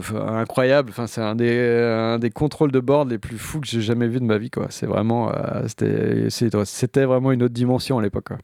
On a beaucoup, beaucoup, beaucoup ri. Et à la fin, en fait, euh, Tom vivant vraiment en France à l'époque, on a fait l'interview, l'interview de Tom en français pendant le chemin du retour. C'est-à-dire qu'on roulait de, bah, de Barcelone à Bordeaux en faisant un ou deux arrêts sur le chemin, je sais plus exactement, mais on avait une longue route de nuit et on a sorti le magnéto et on a fait toute l'interview en français. Parce que Tom était tout à fait capable de le faire. Euh, voilà, il a fait quelques euh, fautes de grammaire, mais sans plus. Par contre, ce qui était drôle, c'est que. Euh, à un moment, il y a eu un quiproquo qu'on a imprimé dans l'interview, dans le magazine, dans Sugar, où euh, nous, en bon français, on lui dit qu'on s'en fiche, il s'en fiche, je sais plus exactement quel était le... Et lui rebondit sur fiche le poisson et euh, commence à parler de poisson. Et ça dure quelques secondes en gros. Et donc il y a deux ou trois phrases dans l'interview. Et après on, le corrige, on lui explique. Et puis là il réalise que oui, euh, même lui disait on s'en fiche. euh, C'était une expression, une expression qu'il connaissait. Mais on avait imprimé le quiproquo dans l'interview. Et je me rappelle qu'on a reçu des lettres de gens outrés parce qu'on s'était moqué de Tom Penny, qui était le dieu absolu de, de cette génération. Et que donc on n'avait pas le droit de se moquer de Tom et de, de- lui faire des blagues avec euh, des, des mots français qu'il comprenait pas. Ce qui était assez drôle, c'est que ce voyage niait totalement toute la légende de Tom Penny. C'est-à-dire que, euh, d'après la légende, à l'époque, euh, il prenait beaucoup de produits qu'il faut pas prendre et il buvait beaucoup de bière. Et euh, il était tout le temps dans un état second et donc il savait jamais où il était, ce qu'il faisait, etc. Et moi et Sébastien, on n'avait pas vraiment un lifestyle équivalent du tout. Et très vite, en fait, Tom a été très à l'aise avec nous parce que voilà, on skatait, on faisait nos trucs et quand on avait envie, on skatait, quand on n'avait pas envie, on skatait pas et on faisait d'autres choses. Et très vite, on a découvert qu'en fait, Tom ne prenait euh, des drogues et ne buvait euh, beaucoup d'alcool que s'il était entouré de gens qui voulaient Tom Penny, la star du skate. Et que s'il était avec des gens qui le traitaient normalement et qui lui parlaient pas du tout de Tom Penny euh, à troisième personne, il buvait une bière avec tout le monde et il rigolait, il racontait des trucs, puis il était très drôle et très, plus très intelligent. Il était euh, de tout à fait euh, normal, euh, entre guillemets, si la normalité existe. Par contre, la, majorité des skateurs refusaient cette euh, réalité, c'est-à-dire qu'il fallait absolument que Tom soit euh, cette légende qu'on lisait à, longueur de, de pages de magazine. Et Tom, lui, dès qu'il rentrait dans un groupe de, de skateurs qui le traitait en tant que héros du skate euh, et en tant que Tom Penny, on va dire, avec des grosses majuscules, là, lui, euh, tendait les bras et après attrapait tout ce qui traînait et les avalait euh, très vite pour ne plus, euh, pour en gros, pour s'a- s'anéantir le cerveau et ne pas avoir du tout à gérer cette célébrité. Sur le coup, c'était assez agréable de découvrir un gars complètement différent de ce qu'on pensait. Mais après, euh, au fil des années, malheureusement, ça n'a peut-être pas été très agréable de le voir devenir ce que tout le monde euh, voulait qu'il soit, en fait. C'est-à-dire euh, quelqu'un de, effectivement euh, plein de produits pour oublier de où il était. Mais voilà, c'est- après, c'est les réalités de la vie. euh. Il voulait juste faire du skate. Depuis quelques années, tu as des problèmes de santé et tu as dû remettre en question ta façon de travailler sur le terrain. Qu'est-ce que ça a changé dans ta photographie, l'incidence que ça a eu sur ton travail? Alors là, on va avoir besoin de plusieurs heures, mais Non, pour faire rapide, en fait, euh, j'ai été diagnostiqué d'une maladie neurologique il y a quelques, années, euh, maintenant une dizaine d'années à peu près, qui est, euh, on va dire, évolutive et un peu aléatoire, ce qui fait que, bah, par exemple, je peux plus du tout skater maintenant et j'ai plus ou moins de mal à marcher suivant les jours, on va dire. C'est un peu, c'est pas très linéaire. Mais euh, donc voilà, donc je peux plus déjà physiquement skater et euh, je peux euh, difficilement porter des choses très longtemps, etc. Donc je ne peux plus être un photographe de skate, par exemple, avec un sac de 25 kilos sur le dos, errant à droite ou à gauche, parce que quelqu'un se rappelle d'un spot incroyable qu'il a vu une soirée. Donc ça, je peux plus faire.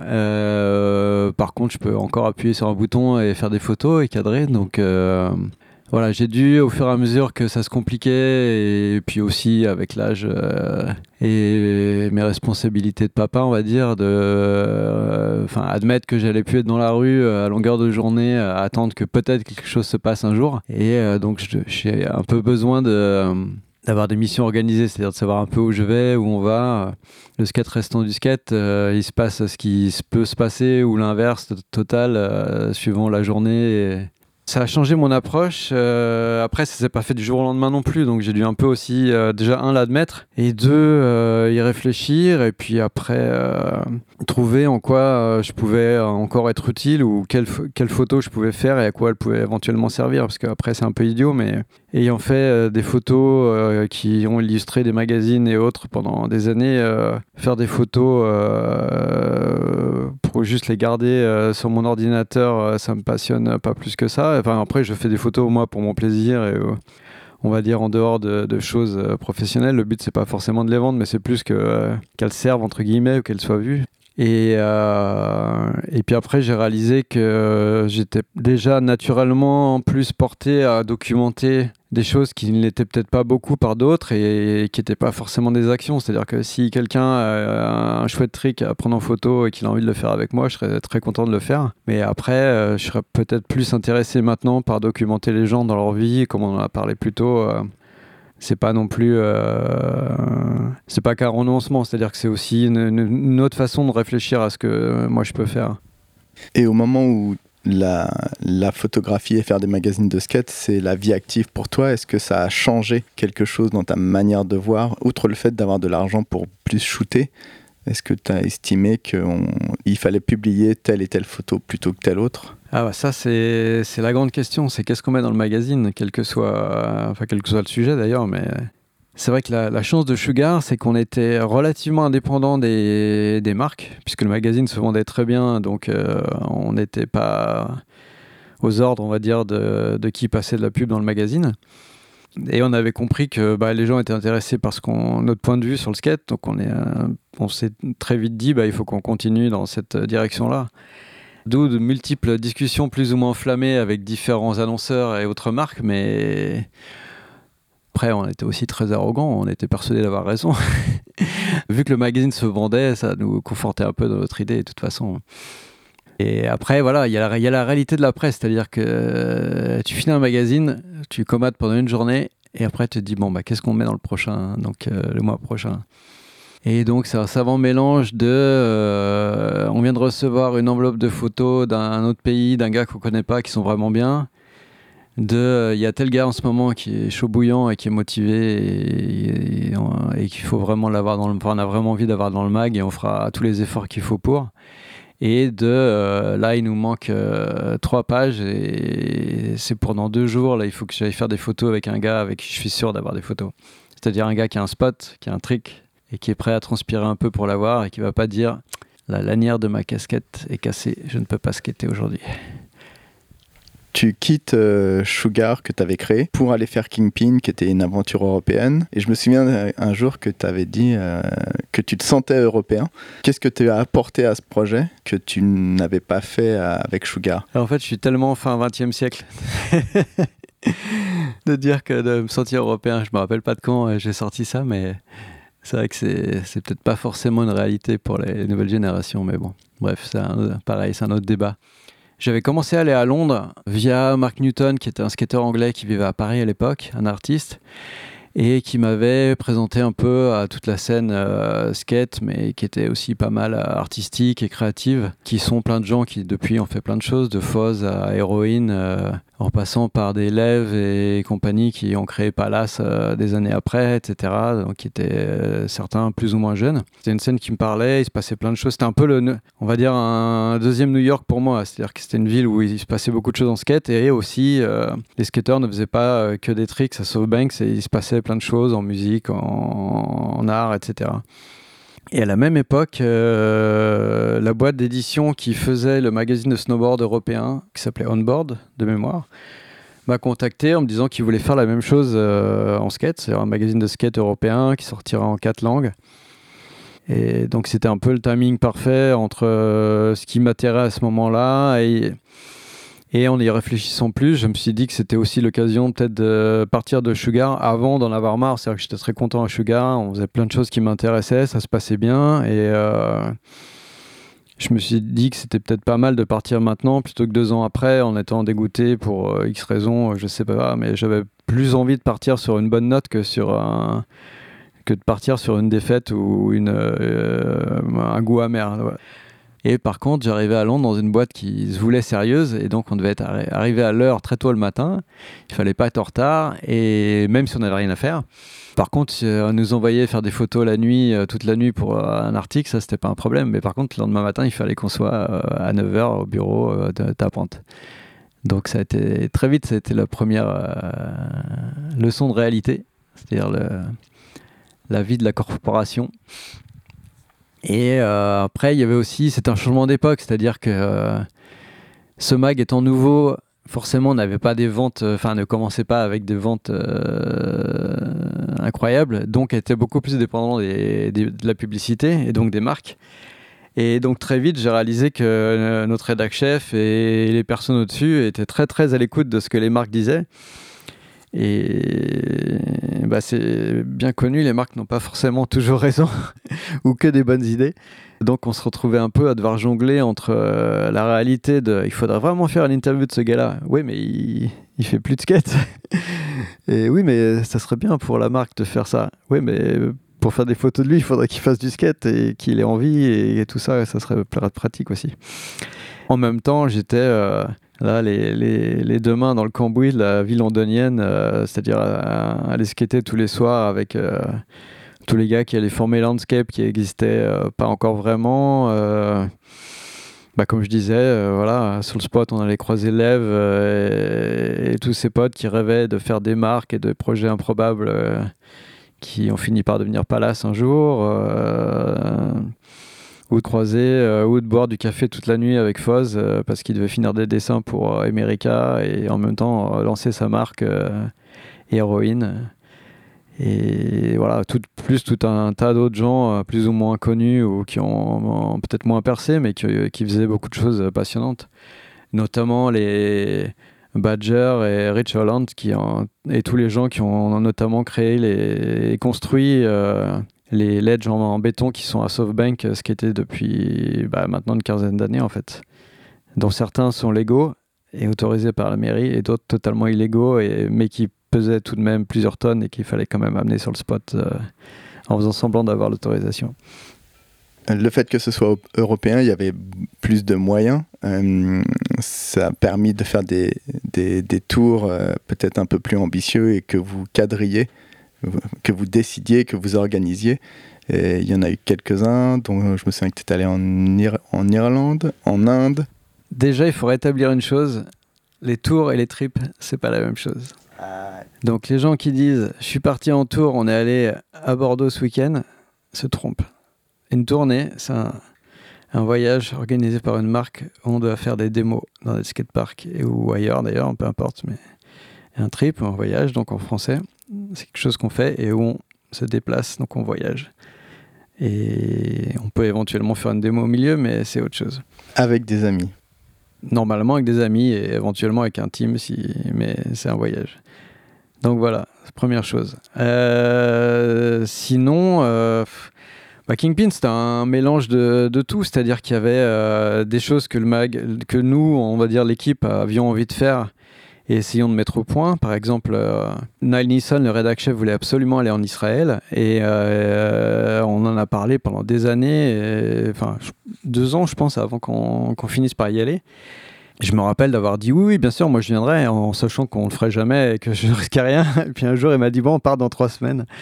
Et là j'étais bien embêté, mais bon, j'avais dit oui. Donc, euh, et voilà, c'est un des trips les plus passionnants que j'ai pu faire, donc euh, je ne regrette euh, pas du tout. Mais c'est vrai que la veille au soir, avec Yann Cleaver euh, au pub, on se demandait un peu pourquoi on avait dit oui et pourquoi on allait en Israël faire du skate.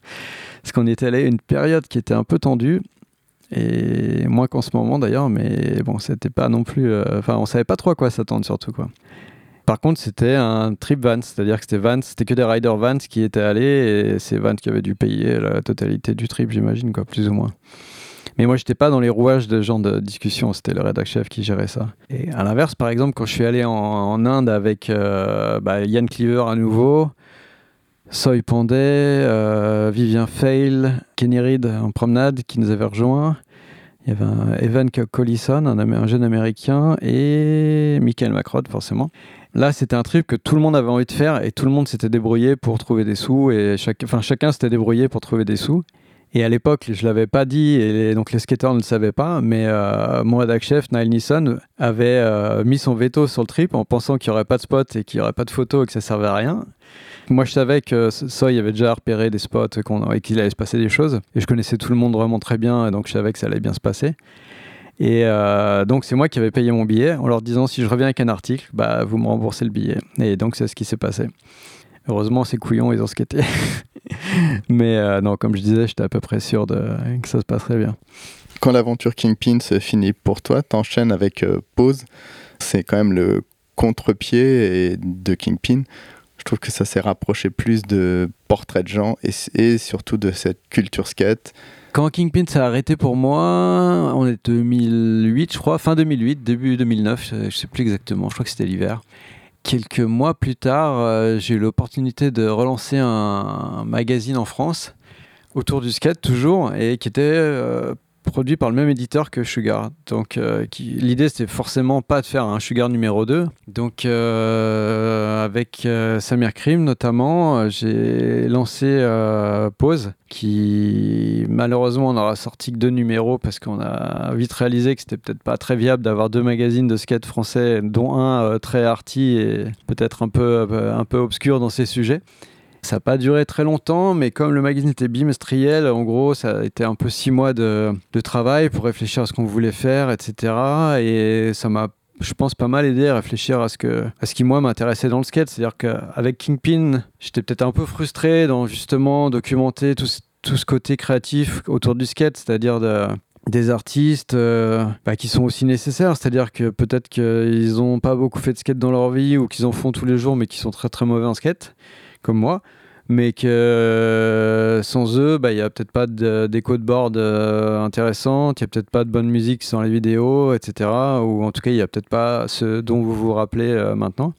Donc voilà, moi c'est toujours quelque chose qui m'a intéressé de faire parler, euh, voilà, Jimmy Thomas, mais peut-être aussi Thomas Campbell ou Tommy Guerrero pour sa musique, ou Lance Mountain, euh, même s'il était déjà vieux à l'époque et qu'il l'est encore plus maintenant et qui fait encore très bien du skate, mais peut-être que ce qu'il a raconté est peut-être plus intéressant que encore que de, le- de voir ce qu'était une piscine. Après c'est un débat, hein, mais voilà, j'ai toujours trouvé que c'était intéressant d'essayer de faire parler toutes les générations autant que possible et, euh, aussi voilà tous les gens qui apportent quelque chose. Donc voilà, Pause ça a été un peu une, un point de réflexion dans cette direction. Peut-être qu'on l'a poussé un peu trop loin, je sais pas. Enfin après voilà, c'était peut-être pas le moment. C'était un peu la fin des magazines, on va dire aussi. Et donc Pause s'est arrêté, on avait, euh, j'étais un peu assis sur plein d'idées de ce qu'on pourrait éventuellement faire avec un, média en ligne euh, en France et même en Europe. Bref, un an plus tard, euh, j'ai eu pareil l'opportunité de éventuellement développer un, projet média en ligne et donc on a lancé Live. Finalement, c'est un peu la, continuité de tout ce que j'ai fait avant, c'est-à-dire que c'est euh, forcément le, le média fait que c'est plus souvent traité de façon vidéo, mais on fait encore beaucoup d'interviews, euh, on va dire basiques, euh, questions-réponses et photos. Après, on essaye aussi de produire ou alors de mettre en avant des projets indépendants de, vidéos, documentaires ou, purement de, de skate, on va dire, pour arriver à une sélection de, de projets qui, moi, me paraissent pertinents. Alors, certains euh, sont viés à, voués pardon, à, devenir connus euh, et d'autres le feront pas beaucoup de vues. euh, Mais euh, voilà, je pense que c'est important qu'ils existent quand même et qu'ils soient répertoriés à un seul endroit et qu'on puisse les trouver. C'est l'autre grand mensonge d'Internet, c'est-à-dire cette soi-disant euh, éternité de tout ce qui existe sur Internet. Euh, moi, je sais qu'en 6 ans de live, quand je cherche des vieux liens qu'on avait postés, des interviews qu'on avait relayées, etc., la moitié des liens ont disparu depuis. Et on parle de 5 ans, on parle pas de 50 ans. Alors que voilà, en fouillant euh, des cartons chez moi, je peux encore retrouver des zines qu'on m'a donnés il y a 20 ans, plus ou moins poussiéreux et plus ou moins pertinents aussi hein, ou intéressants. Mais c'est vrai que euh, voilà, ça me paraissait important d'avoir un lieu où des projets euh, qui sont bien réfléchis, intéressants, comme par exemple Parisi ou Colorful, ce qu'on a pu faire il y a deux ans maintenant, et un peu une maison et soit euh, trouvable, on va dire, par un skater. un peu curieux d'où qu'il soit dans le monde quoi. Il peut tapoter un peu sur son clavier et, et normalement le trouver. On va terminer avec la fameuse question d'Alban. Mais avant, euh, si tu devais retenir une photo de skate, un portrait et une photo de trick que quelqu'un d'autre a fait, euh, à quoi tu penses spontanément? Alors, je vais essayer de parler pour toutes les générations. la photo de skate, ça va être celle qui m'a donné envie de faire de la photo de skate. Donc, c'est une photo du skater Mickey Reyes par Tobin Yelland à San Francisco. Et euh, sur le spot euh, de Bart Station qui est un spot de, plan de, courbe en briques très très difficile à skater d'ailleurs et qui est toujours skatable aujourd'hui. Et euh, Mickey Reyes faisait un wall ride corner de la courbe vers le muret qui était au bout du muret au bout du, de la courbe pardon. C'était une photo noir et blanc au fisheye il ne devait pas y avoir de flash et très granuleuse un peu brute brute de pomme on va dire alors que c'est une photo très basique quelque part. Et ce qui est drôle, c'est que j'ai récemment on m'a envoyé la planche contact de toute la session et euh, il y a que quelques, je crois qu'il y a que deux ou trois images de, de ce trick. Et il y en a qu'une qui est bonne. Un portrait, ben, on va rester euh, dans la même époque et le même photographe. En fait, non, je vais en donner deux parce que j'ai le droit de tricher. C'est l'avantage d'être une vieille, c'est qu'on a le droit de tricher. Il y a une photo de euh, Jalen Stranger qui marche dans la rue à San Francisco de dos avec un ghetto blaster euh, sur la tête qu'il tient avec les deux mains et on imagine qu'il doit écouter un truc très très bruyant, très très fort. Et, euh, justement, c'était la question qu'on se posait tous, c'était qu'est-ce qu'il peut bien écouter, Julian Stranger, parce qu'il avait quand même l'air très énervé. Très récemment, j'ai retrouvé dans un magazine, enfin sur Internet, une photo qui était parue dans un magazine, dans un Transworld aussi à l'époque, shootée par Thomas Campbell, et que j'aimerais bien, euh, je vais lui demander si je peux euh, avoir un, trouver, s'il peut trouver un tirage pour moi. C'était une photo de Marc Gonzalez à SoftBank en sûrement 94 ou un peu la même époque. C'était un des tout premiers trips que Thomas a fait en Europe. Et en fait, euh, sur ses épaules, il a euh, un kid tout jeune qui doit avoir 12 ans, euh, peut-être 14, à tout casser. Et c'est Toby Schwall qui est, euh, 10 ans après, quand moi je suis arrivé à Londres, était le héros londonien du street et qui est un des gars les plus marquants de sa génération pour le skate anglais. Pour info, pour les jeunes, toute la part euh, de Lucien sur les bancs dans la dernière vidéo Palace et euh, sur la musique de, sur laquelle skatait Toby dans la vidéo, pas dans la vidéo Landscape, dans, sa première part, qui était une vidéo Unabomber, je crois, de mémoire, une vidéo anglaise, euh, voilà, ultra underground. Un trick classique, une figure de skate impressionnante avec une jolie photo. J'allais dire euh, les photos au pluriel de Spike Jones à la période euh, Blind, euh, donc avec Mark Gonzalez, Jason Lee. Et sinon, non, la photo, voilà, ok. La, la photo classique, c'est. Non, non, il y en a deux. Ah, il y en a deux aussi. La, la photo classique, c'est quoi qu'il arrive, ce sera Matt Hensley shooté par Dan Sturt, Daniel Harold Sturt, qui est un photographe dont les jeunes n'ont peut-être pas forcément entendu parler, mais qui a été le photographe de skate le plus fou euh, dans tous les sens du terme.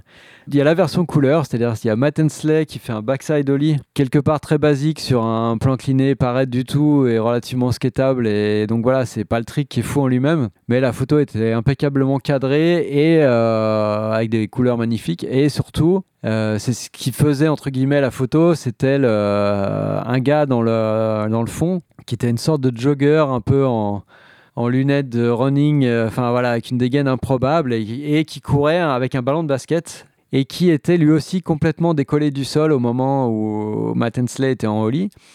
Des années après, on a appris que le gars, au fond, c'était un pote de Matt Hensley déguisé par Daniel Harold Sturt et que donc c'était entre guillemets un fake, mais qui était très très très bien fait.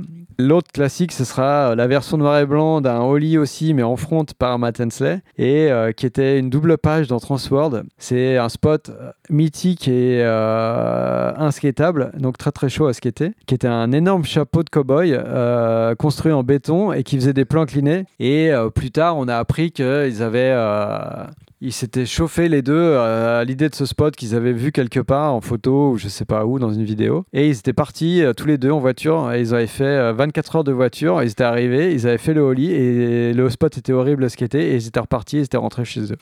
Toute ma génération l'a eu sur son mur. Elle symbolise euh, voilà, tout ce qui est marrant dans le skate, du voyage, d'aller chercher des spots là où il n'y en a pas et, et peut-être de faire une image dessus. Euh, la même chose avec une photo de skate d'ambiance que tu faite, un portrait et une photo de trick. Alors, des photos qu'on a faites soi-même, c'est toujours difficile d'en parler.